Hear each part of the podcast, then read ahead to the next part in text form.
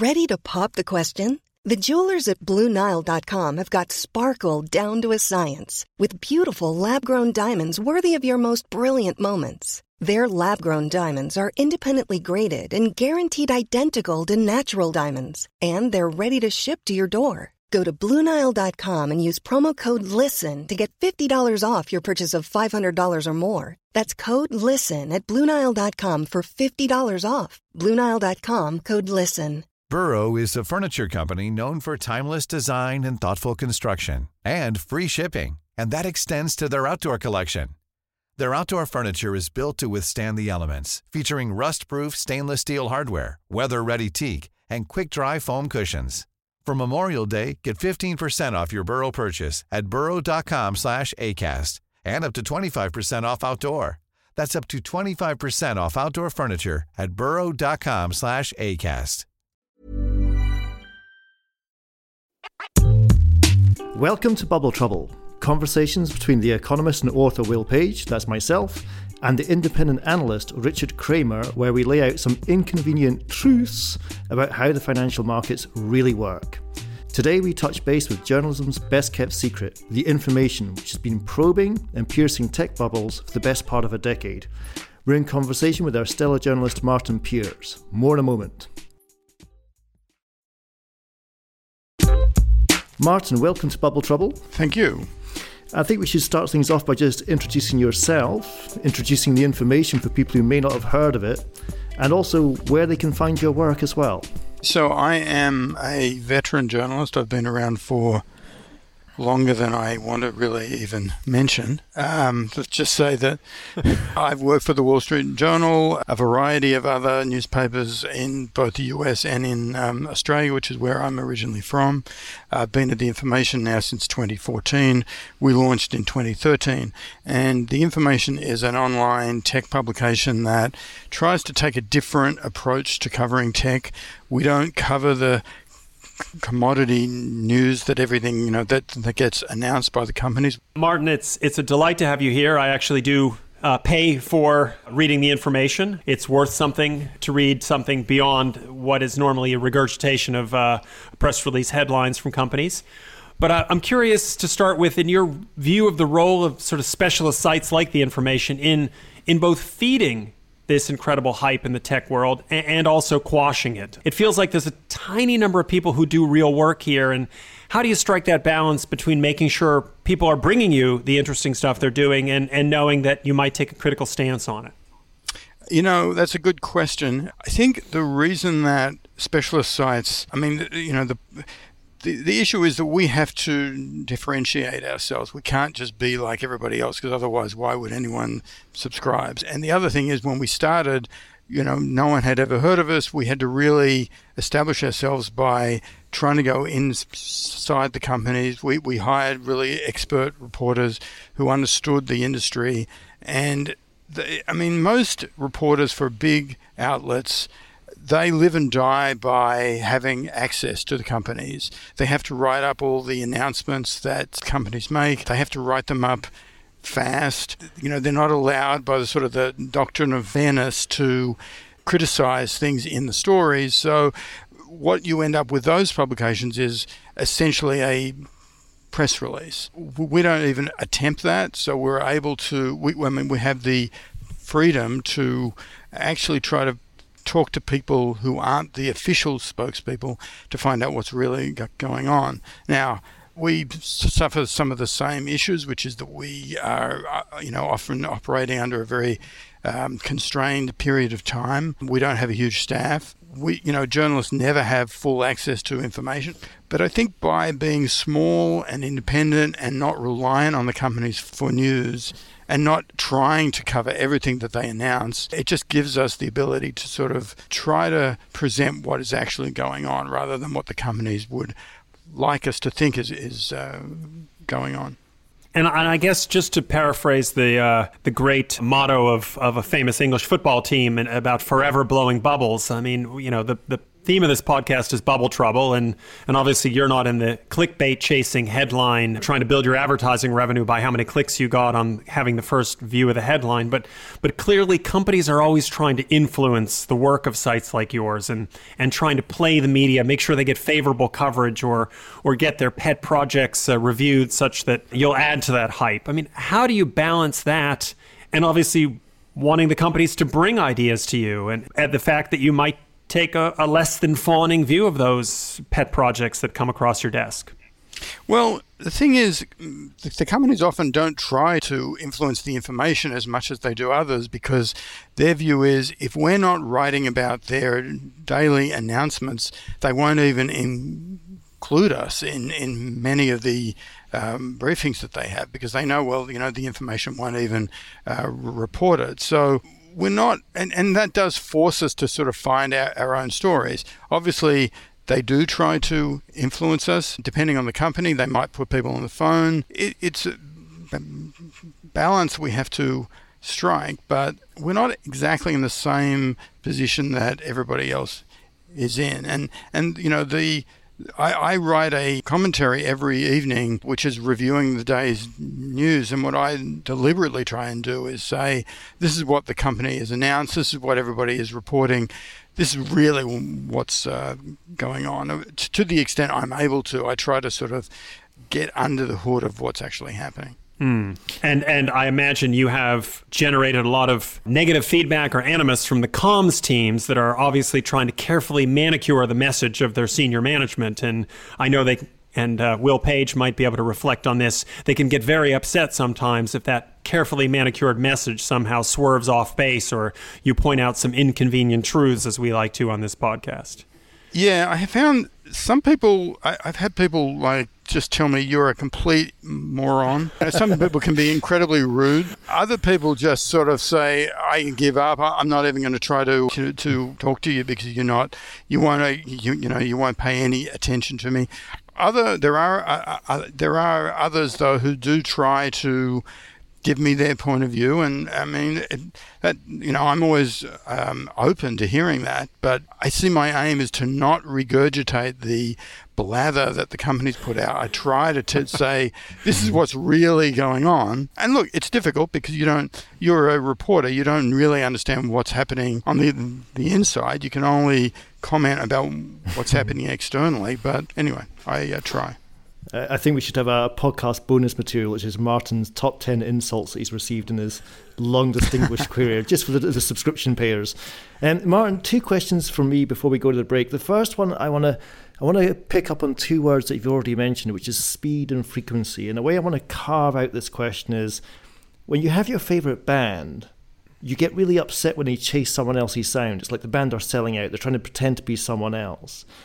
And when you, t- you see journalists, the speed to which they have to turn out stories and the frequency to which they have to publish them, do you sometimes worry that journalism finds itself chasing a different sound? For example, The Economist was always, I've read The Economist since puberty. You know, Fridays, you get The Economist, Saturday morning, I read it cover to cover. It's been like that for decades. But now they're trying to get into sort of more frequent, quick turnaround journalism.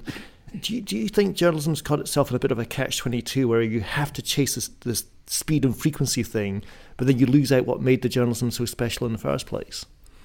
Absolutely. Look, I think the truth is j- journalism, and I can say this as somebody who's been doing it for 40 years, so I'm a little bit jaded, but I don't think journalism does what it purports to do. It's pretending to report mm. on what's going on. What it actually is doing is it is a product that is designed to get people to click and to subscribe. I mean, there was this this happened just the other week. Amazon reported earnings. The Wall Street Journal, and I'll get in trouble for um, saying this, but their first story about it, Amazon doubles net profit. It was this was very unexpected. I read through the entire story, and this is the first version of the story. Nowhere in the story did it mention that the entire increase in this profit was due to this temporary write up of their stake in Rivian. If you excluded that, then their profit went down by half. Now, they did update the story eventually to include this, but it struck me that basically those stories are, you know, just a press release, and and I kind of think, why don't they just print the original press release and then have somebody who actually is a reporter write a story which describes what's really going on. And that's what the information tries to do. You make me want to subscribe. It's so needed. Can I say that that is exactly we've had podcasts about analysts and calling them sycophants and stenographers, the ones who say congratulations on a great quarter, and then yeah. ask the question, how should we think about. yes. Yeah. And yes. it is just it shows you that that critical distance that you think of as essential to being an analyst or being a journalist is just lacking. It's not there. right. And if you listen to Netflix has a quarterly earnings where they have one investor who comes on and asks all of the questions. And the one that they've had on recently, she has been just you know, oh, I love uh, uh, what is it? Squid Game. Squid Game. I love that show. I love this. I love that. Tell me. I mean, it's like a fan. Yeah. I mean, there's, there's, they're not even attempting to ask, you know, tough questions. I love how you amortize the cost of Squid Games even more. but the but the reality is as an analyst, and I imagine there's an analogy for you as a journalist, is that those conference calls are staged media events where the companies pick the analysts that ask them questions based on right. their favorable ratings. And I can imagine the information being one of those folks in the back of the room with their hand up saying, Can I ask a tough question? And as the company management scans over the room, just doesn't seem to alight on, on Martin Peers to be the next questioner. Those things are not really even for um, reporters, so we yeah. don't even get to, to ask the questions. But I, I, would say, I don't know, Richard. I'm sure that you've that you've been on those because I've I've heard you on the Spotify one. But the answers that most of the companies give are just blather. I mean, they're just sort of meaningless. You know, there are occasionally executives who will talk in plain English, but they're very unusual. Yeah. I wonder whether the information has been subject to the Ronald Reagan effect. Little known fact about Ronald Reagan, the first ever PR president of the United States of America. And the way his PR team managed Ronald Reagan was he only put him in front of the press when he was boarding a really loud helicopter. That way he couldn't hear the questions. they got away with that for seven and a half years. Um, last question before the break, and it's a contrarian question, which is I've always heard this analogy from the Valley, which is it's easier to make money when bubbles burst than when they're bubbling. And as an economist, economists are needed when times are bad. They're kind of overlooked when times are good. And there's a correlation causation slant to this, which is do you think that it's going to be easier for the information to attract new subscribers now the tech stocks are down than when they were up? That is, there's an appetite to work out what went wrong as opposed to hearing what's going right. You know, I'm not an expert in that side of the of the operation. I would say that I think at what our experience has been that we attract new subscribers regardless. Mm-hmm. Um, but I'm really not sure. I mean, that's just not what I pay attention to. I try to avoid that side of it and just focus on actually the uh, stories and, and what's going on elsewhere. I think I would looking back at your distinguished career, take heart from the fact that when the pendulum swings to the bad times, people are going to want your type of journalism more, not less. I think that that's probably true.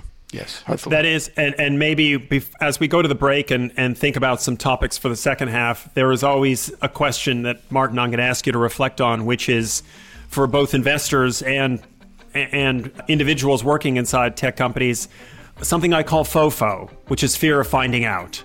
And sometimes the truth hurts. And sometimes, for example, the employees at Theranos didn't really want to know that that the whole thing was a house of cards and maybe are a little bit disturbed by some of the stories you write. And we can come back to that, the dynamics of the market and preserving journalistic integrity in our second part. We'll be back in a moment.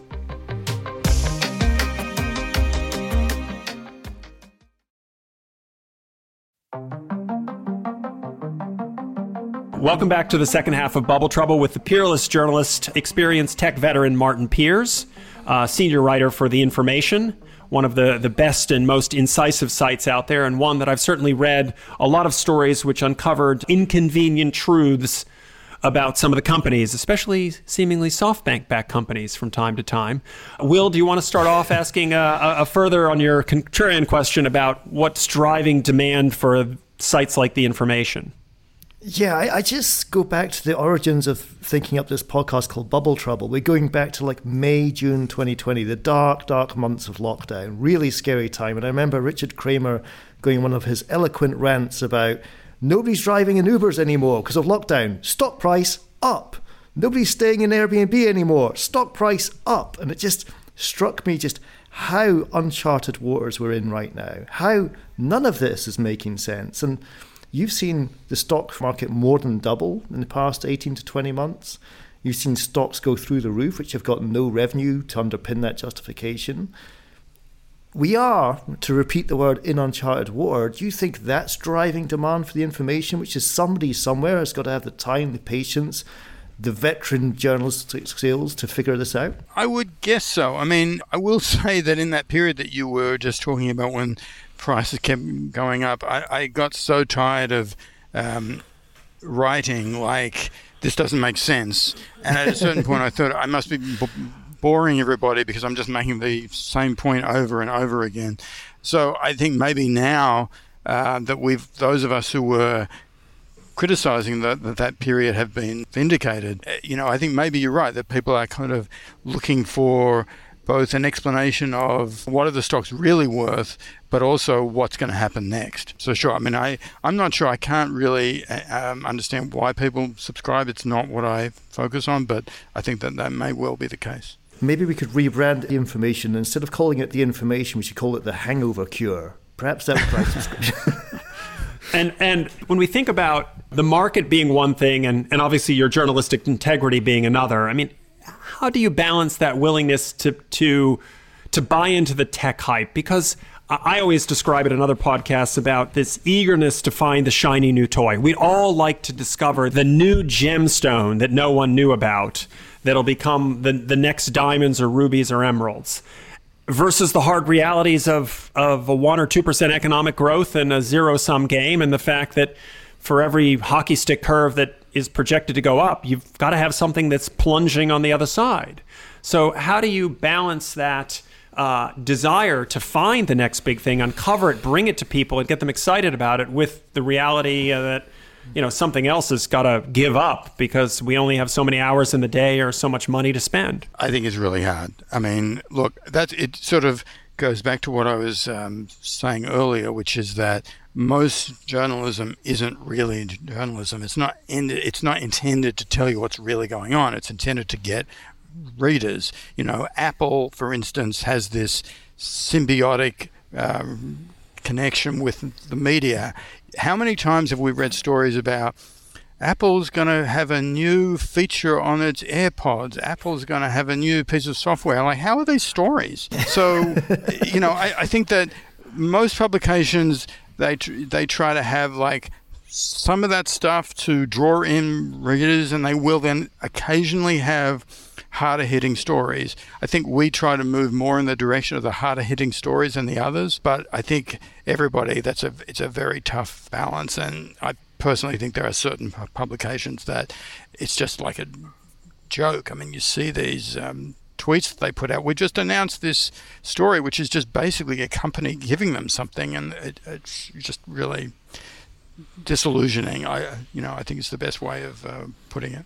Believe me, I feel the same way when I see most of the analyst reports out there, which just, you know, you have stocks that routinely lose two thirds of its market value, and all the way down, the analyst just says buy. Right. And uh, you know, there's there's just uh, we our phrase for that is to resort to the tagline wrongly attributed to Mark Twain, and I've used this with you before. Never expect a man to understand something when their job depends on not understanding it. And I suppose that rewritten press release on the part of several tech sites that we all know is just a form of choosing not to understand that that feature is meaningless. And just on that question, it makes me think you could do a survey of like financial journalists out there say, Do you own a Peloton? And for those who say yes, were you given one by the company? there might be a story in that. Anyway, seed that one for a future date. So, Martin, I, I want to turn to the economics of news, of newspapers, if that's the right word, of news websites, of newsletters. And I'm really obsessive at this point. I'm going to step back for a second and say that we're going to learn in March that there was half a billion people paying for music Music you can always get for free. News you can always get for free. But for some reason, music seems to have cracked the subscription business. People are now paying for something you could always get for free. Now, it's getting harder and harder for newspapers to get people to pay. More people have listened to the December 20th episode of Joe Rogan, the one that caused the controversy, than subscribed to newspapers in the entire United States of America. Interesting fact. More than 50 million. So, given it's so tough, I kind of want to work out where the information sits in the spectrum. At one end, you've got the traditional newspapers. Their apps for me are like a website shoved inside a phone. You know, there's all sorts of issues with churn with these titles as well. You know, it doesn't seem to be working. At the other end, you've got the newsletters, the Substacks, the Ben Thompsons, the Benedict Evans. And you guys, the information, seem to sit somewhere in the middle. It's not a newsletter, but it's not a newspaper. And I just kind of want to understand where in that spectrum do you position yourself? And do you look at what's either side of you and see that as a threat or a compliment to what you're doing? Well, that's a very big question. Look, first of all, I would say I haven't got those figures that you mentioned, but I think there's a lot more people paying for news of various kinds than maybe you're you're appreciating. Um, mm-hmm. If you think about it, Substack, you know, the New York Times, the Wall Street Journal, the um, Financial Times, they're all subscription only now. You know, I think that there's a vast range of publications which do require you to pay.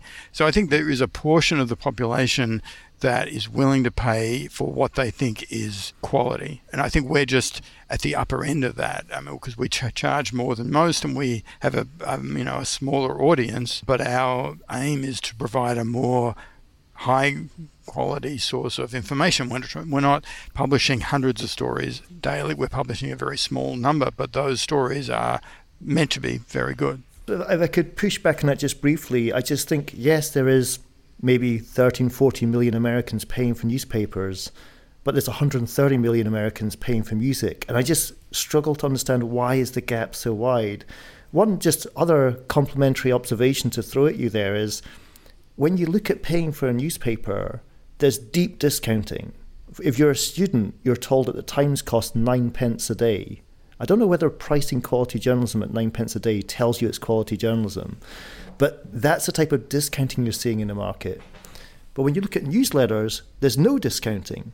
If Ben Thompson says it's $130 up front for a year, he gets $130 up front for a year. And I just wonder whether there's something in that in terms of who's got the intrinsic value, the integrity to command a price which doesn't de- demand discounting versus a newspaper title which seems to be caught in quicksand by the way they're pricing their product. You know, I think this sort of goes back to what we were talking about right at the beginning. What I was trying to get at is that most big publications don't have the resources to do the job that of doing really in-depth mm-hmm. reporting and really finding out what's going on. So, but they're trying to be all things to all people. So they're trying to cover everything, and mostly what they're actually doing is covering is just, you know, really thin stories. So maybe the the trick and what we're trying to do and what Thompson's doing, which is having a very small number of people and doing a very specific thing that is very in depth. And if you are willing to pay for that, then that is for you. But that's not, it's a fairly small market. I think you've got close to it. I think there's one word to wrap this one up with, which is perishability. Like if it is quick fire, frequent, speedy journalism, it's perishable. And that's not the same thing as subscribing to a music service which has Led Zeppelin's back catalogue on it. That's not perishable. That's timeless. But an article right. in, in, the information for me is not a perishable good. And if I read that, which might take a couple of hours, and if I share that with colleagues to say this is a great discussion point, that's a non-perishable good. And I think that's what's going to make you guys distinguished from the rest of the market is the fact that your journalism is not perishable. Yeah, you know what? I think that that's actually uh, true. Often, you know, companies going public, companies that you haven't heard of, I have found that we, we you can often search back in our archives and find these in-depth stories which actually are as valuable now as they were then. Mm. So yeah, I think that there's definitely uh, something.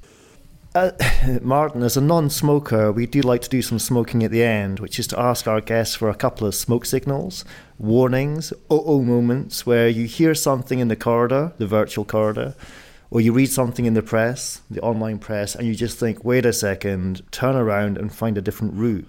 So I'll toss the mic over to you just to tell our audience uh, a couple of established smoke signals that you've spotted over your decades in, in financial journalism? What are the two sort of signals that you see out there which make you think, whoopsie? Well, in the case of SoftBank, there was some weird stuff going on where Mas- Masayoshi. Uh, Masayoshi Son, yeah, yeah, was doing something about his personal shareholding and the, the, the stake he would personally get that made me wonder like what's really going on here? I mean the biggest issue with them is you know that their finances are so complicated you can't really figure out what's going on. It just it doesn't really seem to be good. Any any company that is borrowing that much money and investing that much money in the market this doesn't seem likely to end well. Mm. and is there's one other thing that is and, and I'm always interested in this in terms of you choosing or, or you, the your own mental algorithm for story selection. What is it when you think of all the fascinating topics in tech you can write about and all the, these big companies, which there's really something to say all the time? What is the what are the some of the key patterns you look for to say right this is going to make a really juicy story to dig into well the things that i'm writing i mean which is opposed to what everybody else is writing what i and i have to write every every evening i have to write something it's got to be you know a sort of a quick um, snappy you know, I, I, I, try to pick something where there's a broader point to make. I'm usually trying to get at companies which are being uh, dishonest or they're only telling half the truth. Or, you know, there was that thing the other day that the, you and I emailed about where Barry McCarthy was saying that uh, he didn't come into Peloton to, to find a buyer because he had moved halfway across the country. I mean, give me a break. Uh, that's sort of just completely absurd. So there, if there's any sort of like hypocrisy that I can sort of get at. That's what I like to sort of point out is where companies are saying things which are clearly not true or where the rest of the media is just taking it as fact. I mean, here's an example of something. Twitter uh, a while ago announced that they were paying out $800 million in to settle a uh, legal action everybody else in the media ignored it because that's the kind of story that people just ignore. It's just not that, that big a deal. If you trace it back and find out why do they have to pay the money, you also look at the amount of money it was compared to how much money they have, and it was a huge proportion of it, you think like this is outrageous. Why does this not get more attention? So I picked that one. I mean, that's just an example of there are certain stories that the rest of the media thinks it's not interesting, and to me, they get at the real sort of problems of the way these companies run. And Martin, that's been a terrific point on which to wrap up because there is a rich seam of hypocrisy from tech companies, large and small, for you to mine endlessly for your story ideas because we've we've never seemed short of companies making wild and outrageous claims. And sometimes when they get caught out not meeting them they end up having to pay large settlements as well to clever lawyers. So with that I want to thank Martin Peers for a super interesting session on it's been a 10 it's been a tech 10. it's on tech journalism and some of the issues you contend with and we look forward to having you back on the next uh, episode of Bubble Trouble as bubbles continue to burst all around us. Thanks very much. Cool. Okay. Thank you.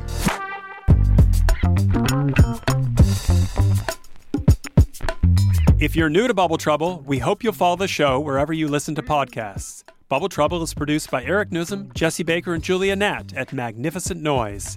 You can learn more at bubbletroublepodcast.com. Will Page and I will see you next time.